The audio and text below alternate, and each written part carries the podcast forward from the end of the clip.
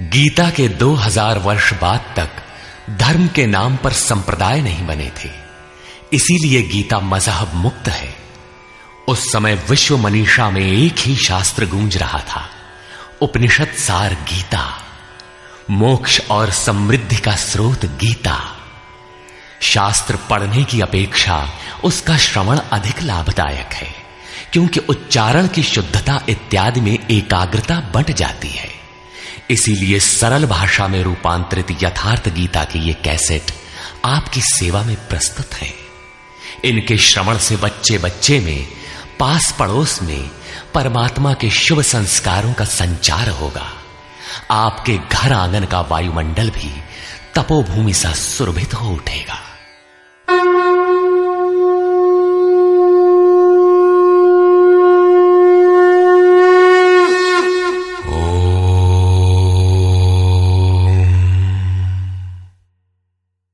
श्री परमात्मने नमः। यथार्थ गीता श्रीमद् भगवत गीता अथाष्टमोध्याय सातवें अध्याय के अंत में योगेश्वर श्री कृष्ण ने कहा कि पुण्य कर्म अर्थात नियत कर्म, आराधना को करने वाले योगी संपूर्ण पापों से छूटकर उस व्याप्त ब्रह्म को जानते हैं। अर्थात कर्म कोई ऐसी वस्तु है जो व्याप्त ब्रह्म की जानकारी दिलाता है। उस कर्म को करने वाले व्याप्त ब्रह्म को, संपूर्ण कर्म को, संपूर्ण अध्यात्म को, संपूर्ण अधिदैव, अधिभूत और अधियज्ञ सहित मुझको जानते हैं। अतः कर्म कोई ऐसी वस्तु है जो इन सबसे परिचित कराती है। वे अंतकाल में भी मुझको ही जानते हैं। उनकी जानकारी कभी विस्मृत नहीं होती। इस पर अर्जुन ने इस अध्याय के प्रारंभ में ही उन्हीं शब्दों को दोहराते हुए प्रश्न रखा। अर्जुन, उवाच।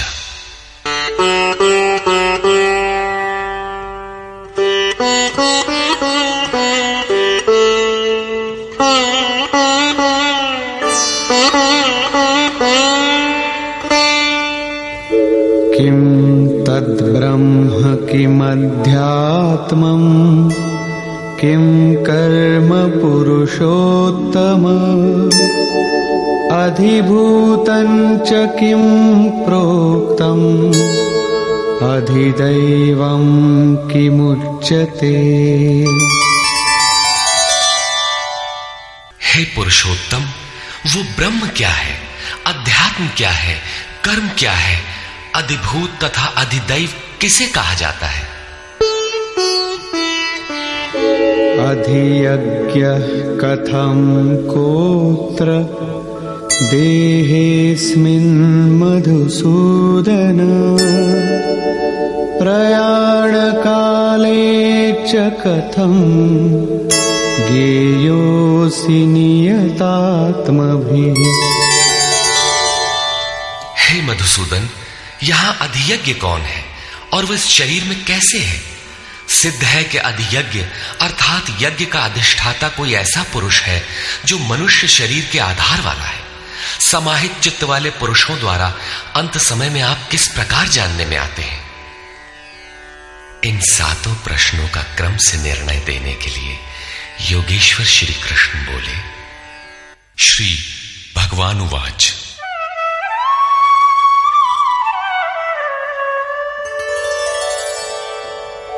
अक्षरं ब्रह्म परमम् स्वभावोऽध्यात्ममुच्यते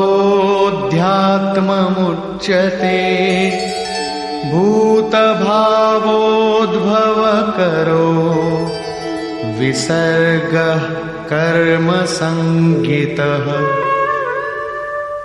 अक्षरम ब्रह्म परमम जो अक्षय है, जिसका क्षय नहीं होता, वही परम ब्रह्म है।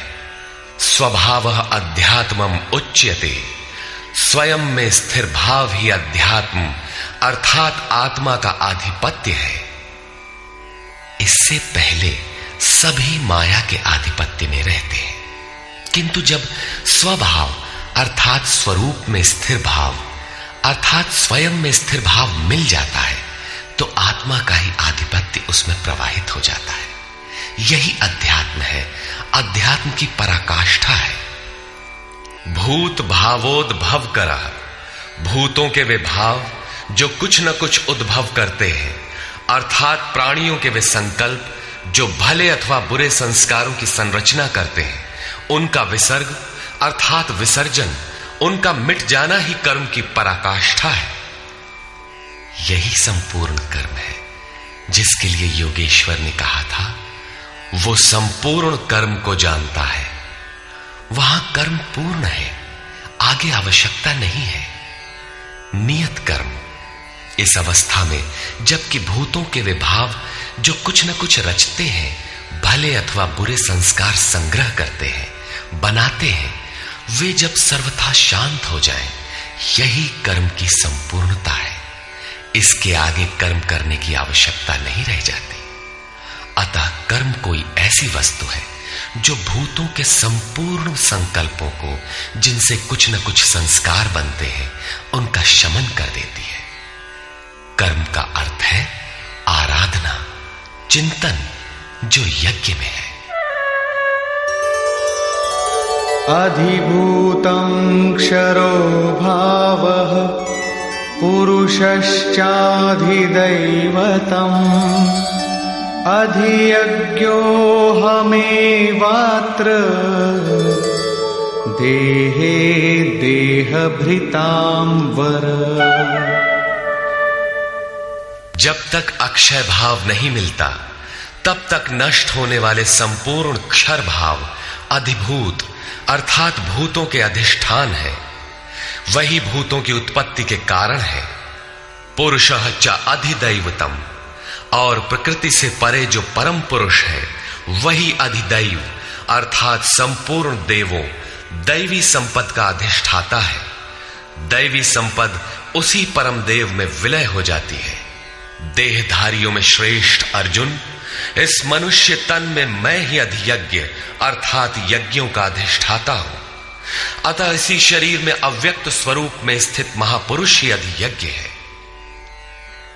योगेश्वर श्री कृष्ण एक योगी थे, जो संपूर्ण यज्ञों का भोगता है। अंत में यज्ञ उसमें प्रवेश पा जाते हैं, वही परम स्वरूप मिल जाता है। इस प्रकार अर्जुन के छह प्रश्नों का समाधान हुआ। अब अंतिम प्रश्न, कि अंत काल में कैसे आप जानने में आते हैं, जो कभी विस्मृत नहीं होते?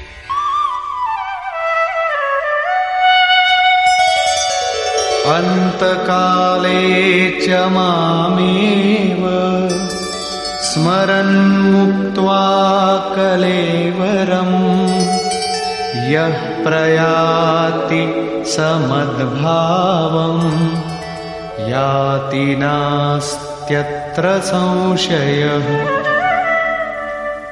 योगेश्वर श्री कृष्ण कहते हैं, जो पुरुष अंतकाल में अर्थात मन के निरोध और विलय काल में मेरा ही स्मरण करते हुए शरीर के संबंध को छोड़ अलग हो जाता है। वो मद भावम साक्षात मेरे स्वरूप को प्राप्त होता है। इसमें संशय नहीं है। शरीर का निधन शुद्ध अंतकाल नहीं है। मरने के बाद भी शरीरों का क्रम पीछे लगा रहता है। संचित संस्कारों की सतह के मिट जाने के साथ ही मन का निरोध हो जाता है। और वो मन भी जब विलय हो जाता है तो वहीं पर अंतकाल है, जिसके बाद शरीर धारण नहीं करना पड़ता। ये क्रियात्मक है, केवल कहने से वार्ता क्रम से समझ में नहीं आता। जब तक वस्त्रों की तरह शरीर का परिवर्तन हो रहा है, तब तक शरीरों का अंत कहाँ हुआ? मन के निरोध और निरुद्ध मन के भी विलय काल में जीते जी शरीर के संबंधों का विच्छेद हो जाता है। यदि मरने के बाद ही यह स्थिति मिलती तो श्री कृष्ण भी पूर्ण नहीं होते। उन्होंने कहा कि अनेक जन्म के अभ्यास से प्राप्ति वाला ज्ञानी साक्षात मेरा स्वरूप है। मैं वह हूँ और वह मुझमें है। लेश मात्र भी उसमें और मुझमें अंतर नहीं है। यह जीते जी प्राप्ति है। जब फिर कभी शरीर न मिले, वही शरीरों का अंत है। ये तो वास्तविक शरीरांत का चित्रण हुआ, जिसके पश्चात जन्म नहीं लेना पड़ता है। दूसरा शरीरांत मृत्यु है, जो लोक प्रचलित है। किंतु इस शरीरांत के पश्चात पुनः जन्म लेना पड़ता है।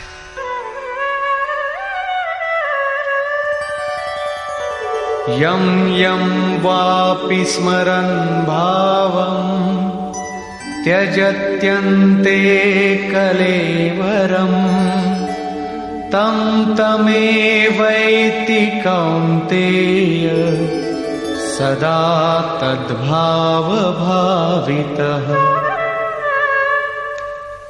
कौनते, मृत्यु के समय मनुष्य जिस भी भाव को स्मरण करता हुआ शरीर को त्यागता है, उस उसको ही प्राप्त होता है।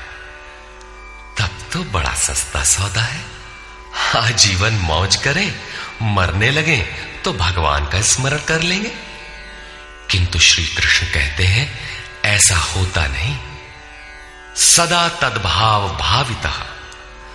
उस ही भाव का चिंतन कर पाता है, जैसा जीवन भर किया है। वही विचार बरबस आ जाता है, जिसका जीवन भर अभ्यास किया गया है। अन्यथा नहीं हो पाता। सर्वेषु कालेषु मामनुस्मर युध्य च मय्यर्पितमनो बुद्धिः मामे वैश्यस्य संशयम्। इसलिए अर्जुन, तू हर समय मेरा स्मरण कर और युद्ध कर। मुझमें अर्पित मन और बुद्धि से युक्त होकर तो निसंदेह मुझे ही प्राप्त होगा। निरंतर चिंतन और युद्ध एक साथ कैसे संभव है? हो सकता है कि निरंतर चिंतन और युद्ध का यही स्वरूप हो कि जय कन्हैया लाल की, जय भगवान की कहते रहें और बाण चलाते रहें। किंतु स्मरण का स्वरूप अगले श्लोक में स्पष्ट करते हुए योगेश्वर कहते हैं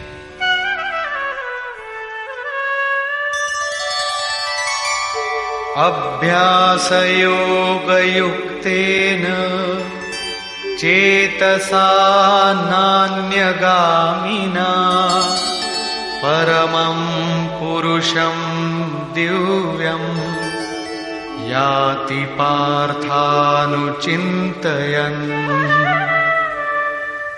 हे पार्थ, उस स्मरण के लिए योग के अभ्यास से युक्त हुआ। अर्थात मेरा चिंतन और योग का अभ्यास पर्याय है।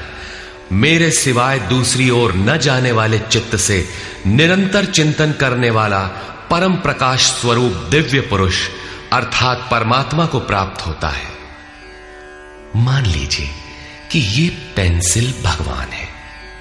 तो इसके सिवाय अन्य किसी वस्तु का स्मरण नहीं आना चाहिए? इसके अगल बगल आपको पुस्तक दिखाई पड़ती है या अन्य कुछ भी तो आपका स्मरण खंडित हो गया। स्मरण जब इतना सूक्ष्म है कि इष्ट के अतिरिक्त दूसरी वस्तु का स्मरण भी ना हो, मन में तरंगे भी ना आए तो स्मरण और युद्ध दोनों एक साथ कैसे होंगे? वस्तुतः जब आप चित्त को सब ओर से समेटकर अपने एक आराध्य के स्मरण में प्रवृत्त होंगे तो उस समय मायिक प्रवृत्तियाँ, काम क्रोध, राग द्वेष, बाधा के रूप में सामने प्रकट ही है। आप स्मरण करेंगे, किंतु वे आपके अंदर उद्वेग पैदा करेंगे। आपका मन स्मरण से चलायमान करना चाहेंगे। इन बाह्य प्रवृत्तियों का पार पाना निरंतर चिंतन द्वारा ही इनका अंत किया जाता है। इसलिए निरंतर चिंतन के साथ ही युद्ध संभव है। गीता का एक भी श्लोक बाह्य मारकाट का समर्थन नहीं करता।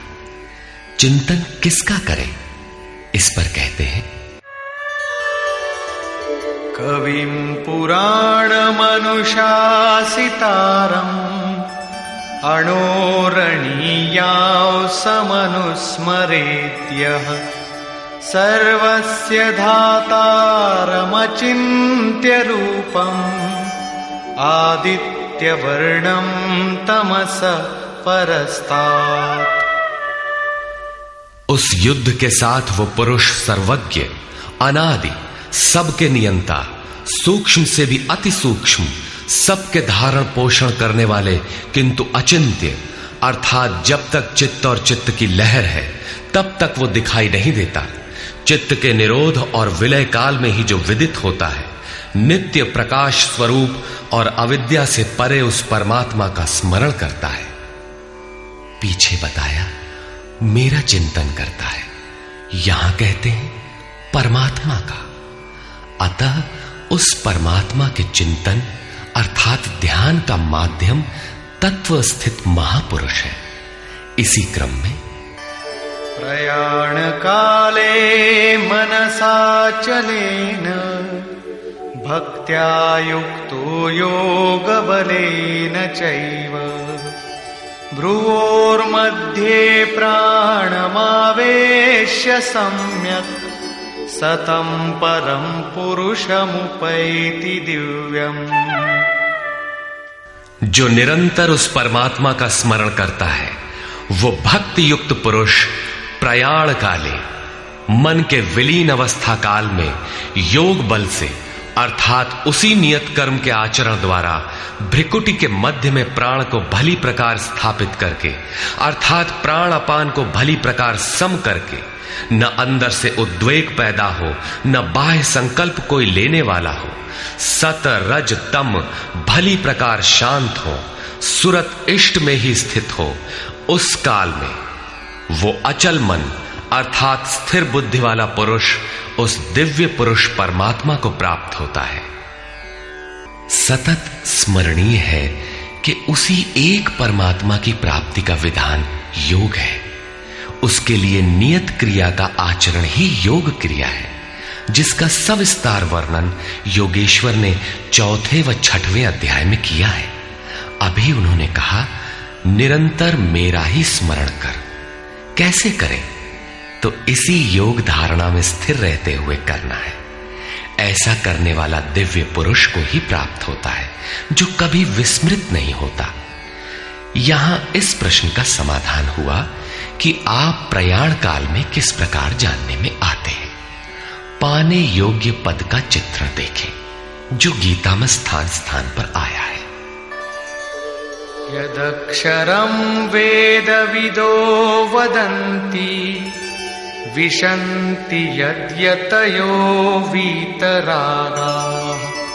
यदिच्छन्तो ब्रह्मचर्यं चरन्ति तत्ते पदं सङ्ग्रहेण प्रवक्ष्ये वेदविद, अर्थात अविदित तत्व को प्रत्यक्ष जानने वाले लोग, जिस परम पद को अक्षरम, अक्षय कहते हैं, वीतराग महात्मा जिसमें प्रवेश के लिए यत्नशील रहते हैं, जिस परम पद को चाहने वाले ब्रह्मचर्य का पालन करते हैं। ब्रह्मचर्य का अर्थ जननेन्द्रिय मात्र का निरोध नहीं, बल्कि ब्रह्म आचरति सब ब्रह्मचारी। बाह्य स्पर्शों को मन से त्याग कर ब्रह्म का निरंतर चिंतन स्मरण ही ब्रह्मचर्य है।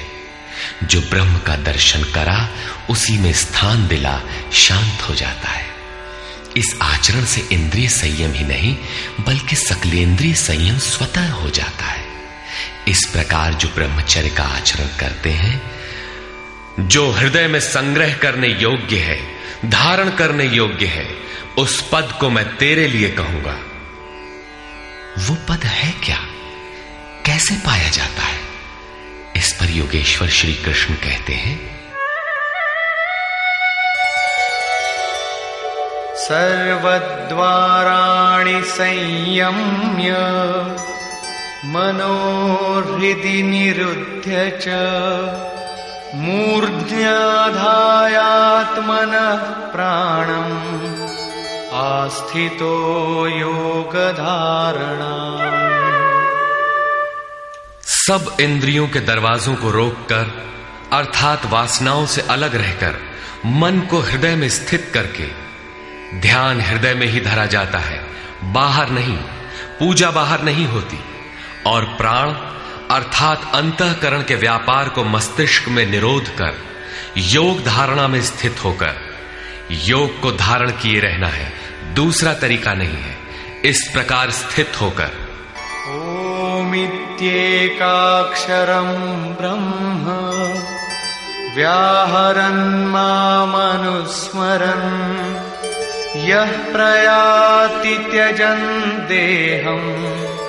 स याति परमां गतिम्। जो पुरुष ओम इति, ओम इतना ही, जो अक्षय ब्रह्म का परिचायक है, उसका जाप तथा मेरा स्मरण करता हुआ शरीर का त्याग कर जाता है, वो पुरुष परम गति को प्राप्त होता है। श्री कृष्ण एक योगेश्वर। परम तत्व में स्थित महापुरुष सदगुरु थे।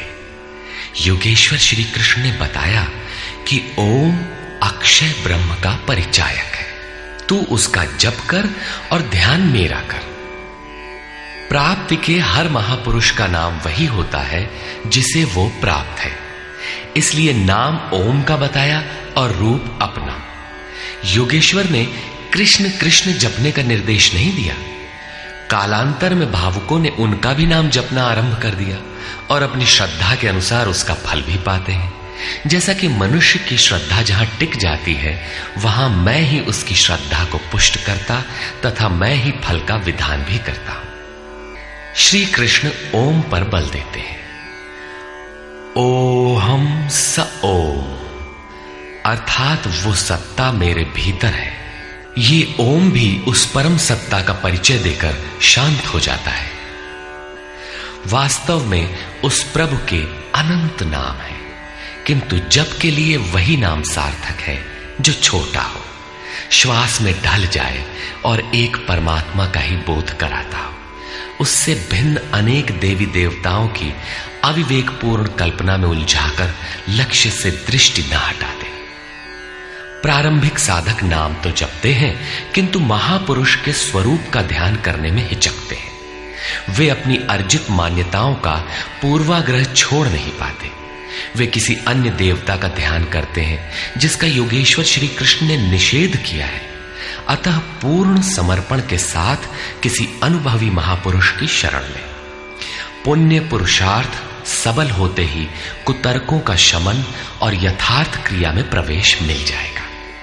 योगेश्वर श्री कृष्ण के अनुसार इस प्रकार ओम के जप और परमात्म स्वरूप सदगुरु के स्वरूप का निरंतर स्मरण करने से मन का निरोध और विलय हो जाता है और उसी क्षण शरीर के संबंध का त्याग हो जाता है। केवल मरने से शरीर पीछा नहीं छोड़ता। अनन्यचेता सततम यो माँ स्मरति नित्यशः तस्याहं सुलभः पार्थ, नित्ययुक्तस्य योगिनः। मेरे अतिरिक्त और कोई चित्त में है ही नहीं। उस अन्य किसी का चिंतन न करता हुआ, अर्थात अनन्य चित्त से स्थिर हुआ, जो अनवरत मेरा स्मरण करता है, उस नित्य मुझसे युक्त योगी के लिए मैं सुलभ हूँ। आपके सुलभ होने से क्या मिलेगा? मामुपेत्य पुनर्जन्म दुःखालयमशाश्वतम् नाप्नुवन्ति महात्मानः संसिद्धिं परमां गता। मुझे प्राप्त कर वे दुखों के स्थान स्वरूप क्षण भंगुर पुनर्जन्म को प्राप्त नहीं होते, बल्कि परम सिद्धि को प्राप्त होते हैं। अर्थात मुझे प्राप्त होना अथवा परम सिद्धि को प्राप्त होना एक ही बात है। केवल भगवान ही ऐसे हैं जिन्हें पाकर उस पुरुष का पुनर्जन्म नहीं होता। फिर पुनर्जन्म की सीमा कहाँ तक है? आ ब्रह्म भुवनाल्लोका पुनरावर्तिनोऽर्जुन। मामुपेत्य तु कौन्तेय पुनर्जन्म न विद्यते। अर्जुन, ब्रह्मा से लेकर कीट पतंगादि सभी लोग पुनरावर्ती है।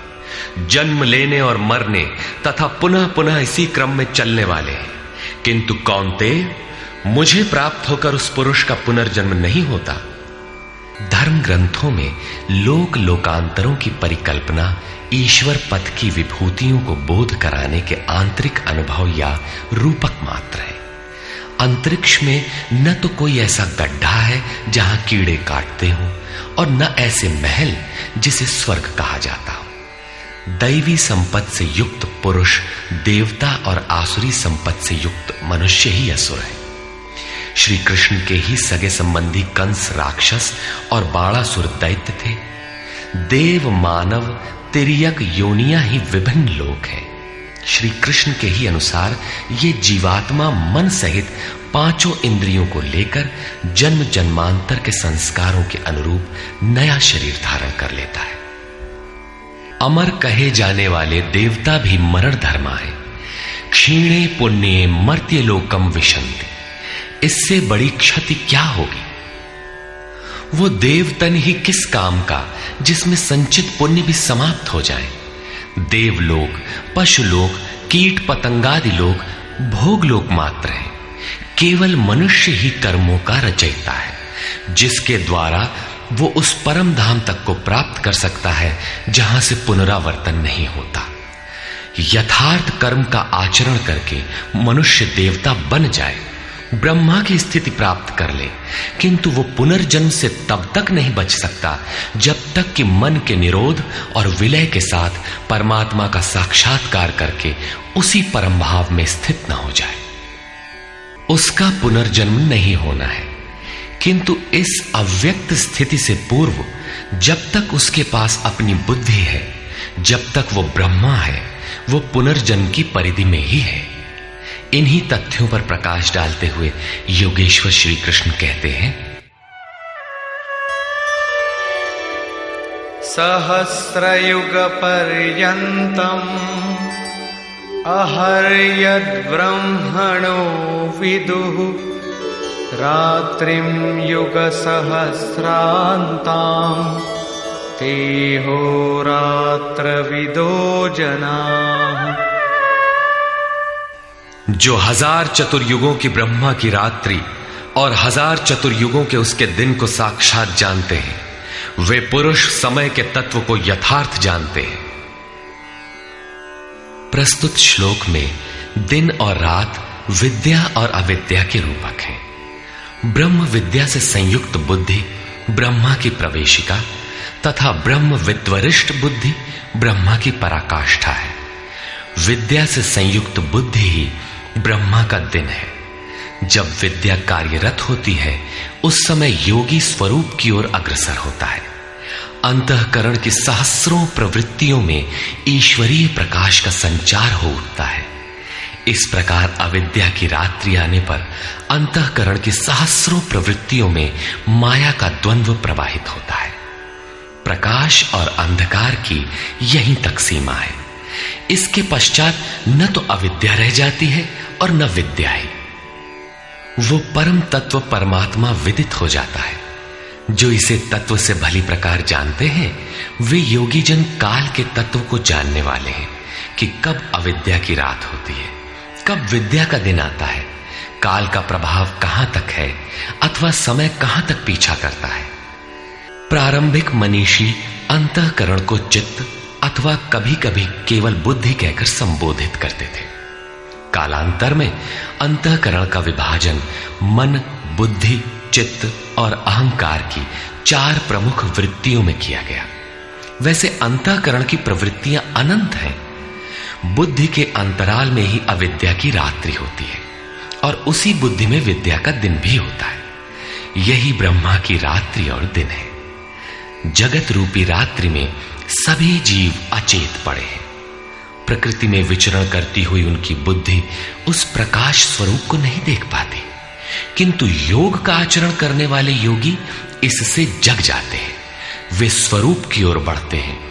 जैसा कि गोस्वामी तुलसीदास ने रामचरितमानस में लिखा है, कबहु दिवस मह निबिड़तम, कबहुक प्रकट पतंग। बिन सई उपजई ज्ञान जिमि, पाई कुसंग सुसंग। विद्या से संयुक्त बुद्धि कुसंग पाकर अविद्या में परिणत हो जाती है। पुनः सुसंग से विद्या का संचार उसी बुद्धि में हो जाता है। ये उतार चढ़ाव पूर्ति पर्यंत लगा रहता है। पूर्ति के पश्चात न बुद्धि है, न ब्रह्मा, न रात रहती है, न दिन। यही ब्रह्मा के दिन रात का रूपक है। न हज़ारों साल की लंबी रात होती है, न हज़ारों चतुर्युग का दिन ही होता है। और न कहीं कोई चार मुँह वाला ब्रह्मा ही है। बुद्धि की उपर्युक्त चार क्रमिक अवस्थाएँ ही ब्रह्मा के चार मुख और अंतकरण की चार प्रमुख प्रवृत्तियाँ ही उनके चतुर्युग हैं।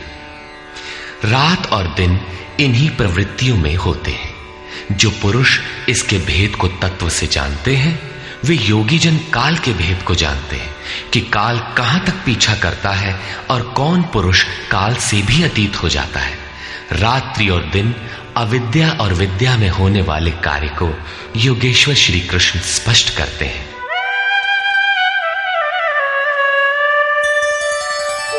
अव्यक्ताद्व्यक्तयः सर्वाः प्रभवन्त्यः रागमे।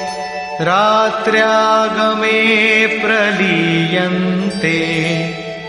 तत्रैवाव्यक्त संज्ञके ब्रह्मा के दिन के प्रवेश काल में, अर्थात विद्या, दैवी संपत्ति के प्रवेश काल में, संपूर्ण प्राणी अव्यक्त बुद्धि में जागृत हो जाते हैं।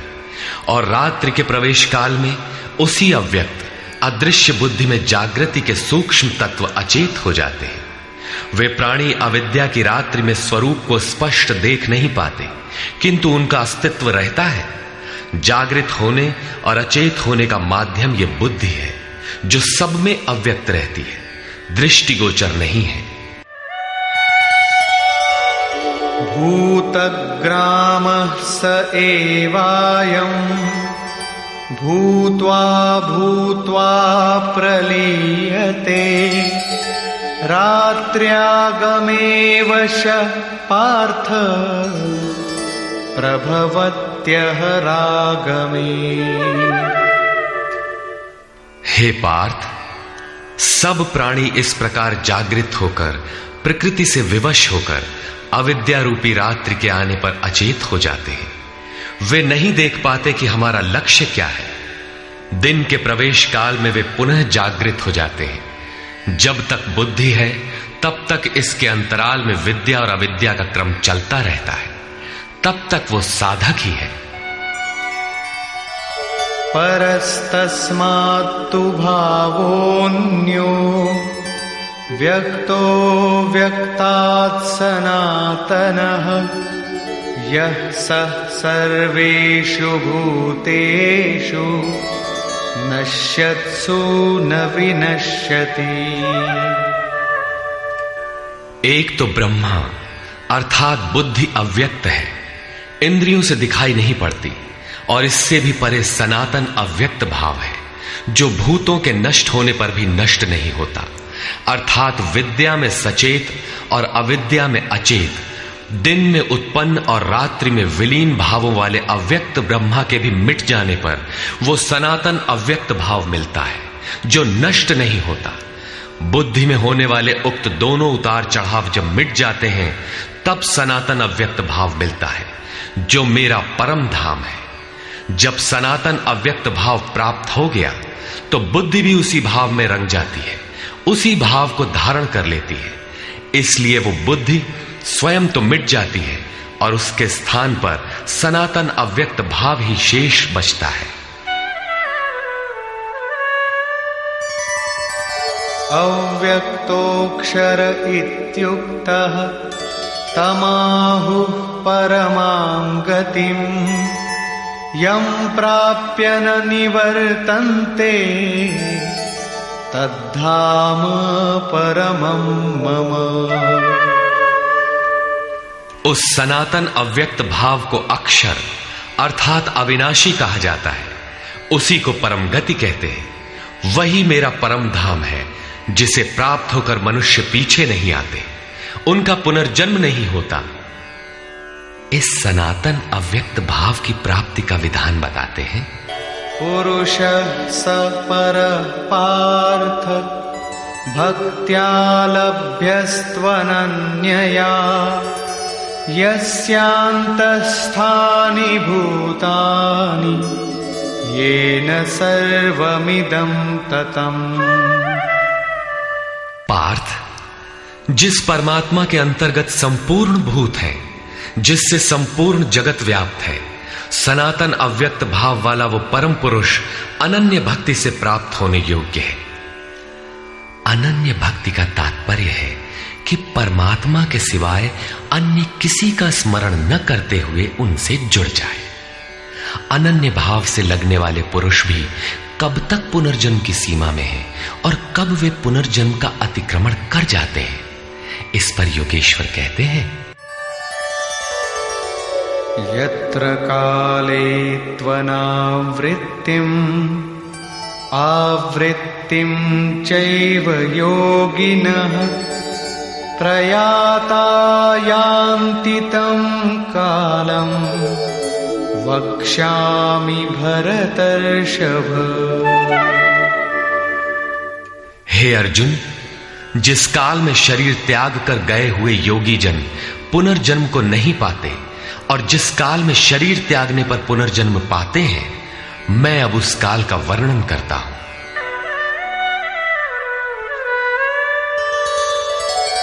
अग्निर्ज्योतिरः शुक्लः षण्मासा उत्तरायणम् तत्र प्रयाता गच्छन्ति। ब्रह्म ब्रह्मविदो जनाः। शरीर संबंध का त्याग करते समय, जिसके समक्ष ज्योतिर्मय अग्नि जल रहा हो, दिन का प्रकाश फैला हो सूर्य चमक रहा हो, शुक्ल पक्ष का चंद्र बढ़ रहा हो, उत्तरायण का निरभ्र और सुंदर आकाश हो, उस काल में प्रयाण करने वाले ब्रह्मवेत्ता योगी जन ब्रह्म को प्राप्त होते हैं। अग्नि ब्रह्म तेज का प्रतीक है। दिन विद्या का प्रकाश है। शुक्ल पक्ष निर्मलता का द्योतक है। विवेक, वैराग्य, शम, दम, तेज और प्रज्ञा, ये षडैश्वर्य ही षणमास है। ऊर्ध्व रेता स्थिति ही उत्तरायण है। प्रकृति से सर्वथा परे इस अवस्था में जाने वाले ब्रह्मवेत्ता योगी जन ब्रह्म को प्राप्त होते हैं। उनका पुनर्जन्म नहीं होता, किंतु अनन्य चित्त से लगे हुए योगी जन यदि इस आलोक को प्राप्त नहीं कर पाए, जिनकी साधना अभी पूर्ण नहीं, उनका क्या होता है? इस पर कहते हैं धूमो रात्रिस्तथा कृष्णः षण्मासा दक्षिणायनम् तत्र चान्द्रमसं ज्योतिः योगी प्राप्य निवर्तते। जिसके प्रयाण काल में धुआँ फैल रहा हो, योगाग्नि हो अग्नि यज्ञ प्रक्रिया में पाए जाने वाले अग्नि का स्वरूप है। किंतु धुएँ से आच्छादित हो, अविद्या की रात्रि हो, अंधेरा हो, कृष्ण पक्ष का चंद्रमा क्षीण हो रहा हो, कालिमा का बाहुल्य हो, षड विकारों अर्थात काम, क्रोध, लोभ, मोह, मद और मत्सर से युक्त दक्षिणायन अर्थात बहिर्मुखी हो, जो परमात्मा के प्रवेश से अभी बाहर है। उस योगी को पुनः जन्म लेना पड़ता है। तो क्या शरीर के साथ उस योगी की साधना नष्ट हो जाती है? इस पर योगेश्वर श्री कृष्ण कहते हैं, शुक्ल कृष्णे गति हेते, जगत शाश्वते मते। एकया यात्यनावृत्तिम् अन्यया वर्तते पुनः। उपर्युक्त शुक्ल और कृष्ण दोनों प्रकार की गतियाँ जगत में शाश्वत हैं। अर्थात साधन का कभी विनाश नहीं होता। एक, अर्थात शुक्ल अवस्था में प्रयाण करने वाला पीछे न आने वाली परम गति को प्राप्त होता है। और दूसरी अवस्था में, जिसमें क्षीण प्रकाश तथा अभी कालिमा है, ऐसी अवस्था को गया हुआ पीछे लौटता है, जन्म लेता है। जब तक पूर्ण प्रकाश नहीं मिलता, तब तक उसे भजन करना है। प्रश्न पूर्ण हुआ। अब इसके लिए साधन पर पुनः बल देते हैं।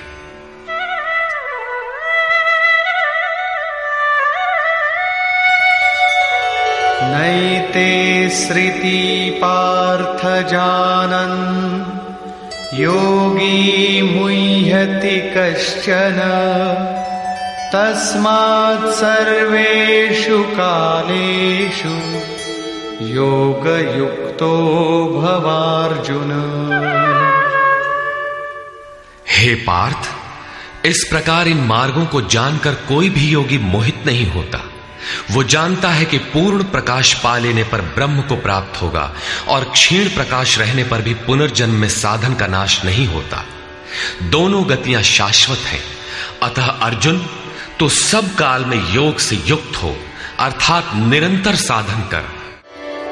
वेदेशु यज्ञेषु तपस्सु चैव दानेषु यत् पुण्यफलम् प्रदिष्टम् अत्येति तत्सर्वमिदं विदित्वा योगी परं स्थानमुपैति चाद्यम्। इसको साक्षात्कार सहित जानकर, मानकर नहीं, योगी, वेद, यज्ञ तप और दान के पुण्य फलों का निसंदेह अतिक्रमण कर जाता है और सनातन परम पद को प्राप्त होता है। अविदित परमात्मा की साक्षात जानकारी का नाम वेद है। वो अविदित तत्व जब विदित हो ही गया तो अब कौन किसे जाने? अतः विदित होने के पश्चात वेदों से भी प्रयोजन समाप्त हो जाता है, क्योंकि जानने वाला भिन्न नहीं है। यज्ञ अर्थात आराधना की नियत क्रिया आवश्यक थी।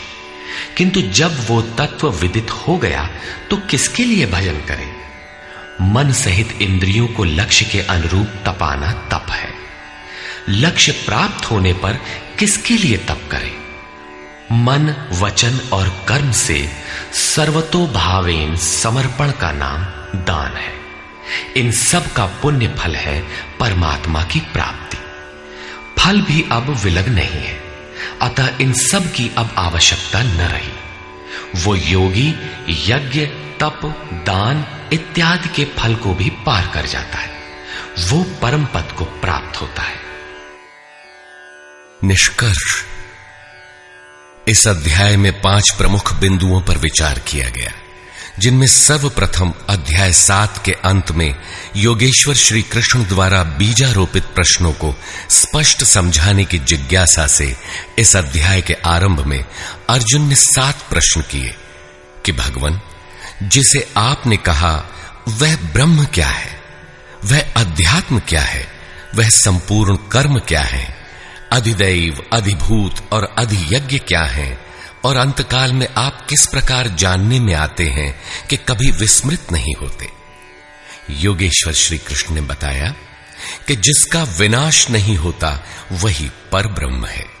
स्वयं की उपलब्धि वाला परम भाव ही अध्यात्म है, जिससे जीव माया के आधिपत्य से निकलकर आत्मा के आधिपत्य में हो जाता है, वही अध्यात्म है।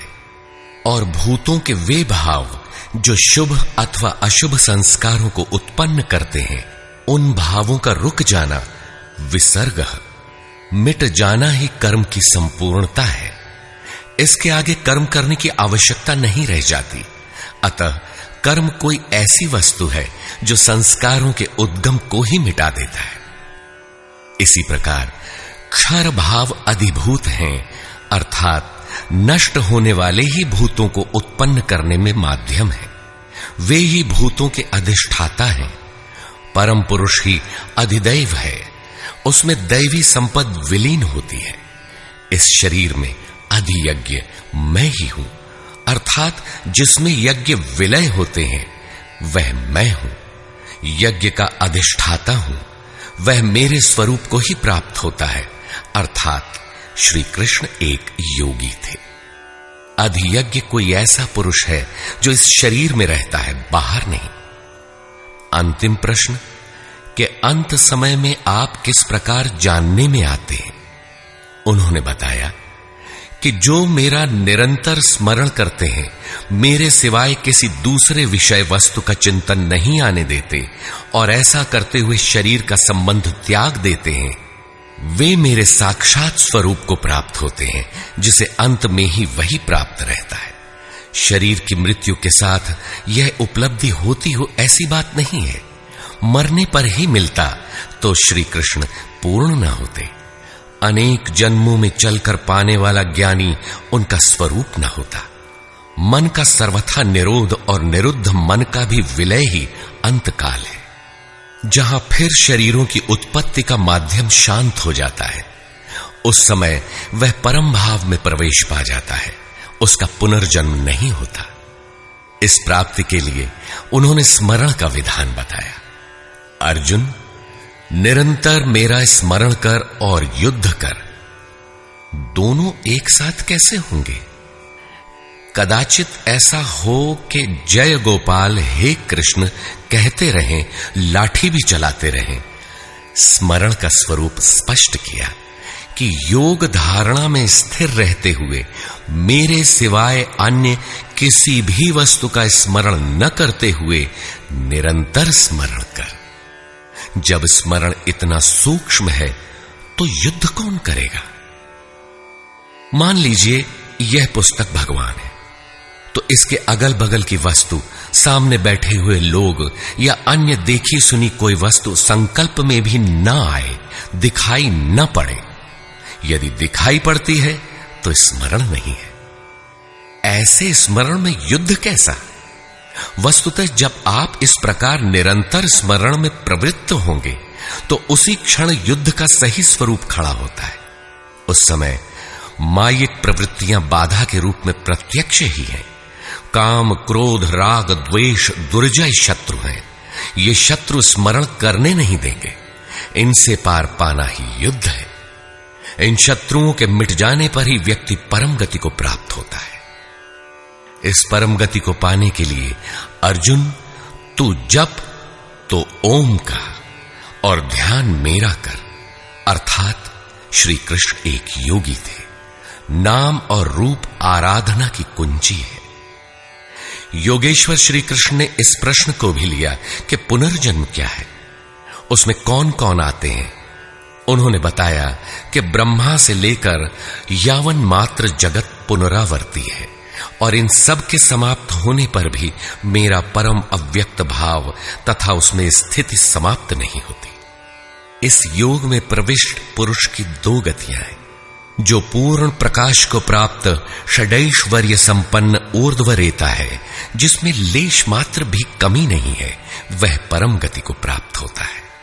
यदि उस योग कर्ता में लेश मात्र भी कमी है, कृष्ण पक्ष सी कालिमा का संचार है, ऐसी अवस्था में शरीर का समय समाप्त होने वाले योगी को जन्म लेना पड़ता है। वह सामान्य जीव की तरह जन्म मरण के चक्कर में नहीं फंसता। बल्कि जन्म लेकर उससे आगे की शेष साधना को पूरा करता है। इस प्रकार आगे के जन्म में उसी क्रिया से चलकर वह भी वहीं पहुँच जाता है, जिसका नाम परम धाम है। पहले भी श्री कृष्ण कह आए हैं कि इसका थोड़ा भी साधन जन्म मरण के महान भय से उद्धार करा के ही छोड़ता है। दोनों रास्ते शाश्वत हैं, अमिट हैं। इस बात को समझकर कोई भी पुरुष योग से चलायमान नहीं होता। अर्जुन, तू योगी बन। योगी वेद, तप, यज्ञ और दान के भी पुण्य फलों का उल्लंघन कर जाता है, परम गति को प्राप्त होता है।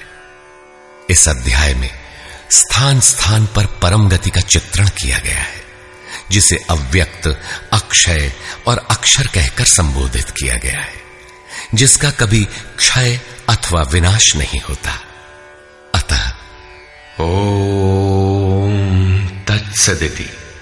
श्रीमद् भगवद गीता सूपनिषत्सु ब्रह्म विद्यायाम योग शास्त्रे श्री कृष्ण अर्जुन संवादे अक्षर ब्रह्म योगो नाम अष्टमोध्याय इस प्रकार, स्वामी अड़गड़ानंद कृत श्रीमद भगवत गीता के भाष्य यथार्थ गीता का आठवां अध्याय पूर्ण होता है। हरिओम तत्सत।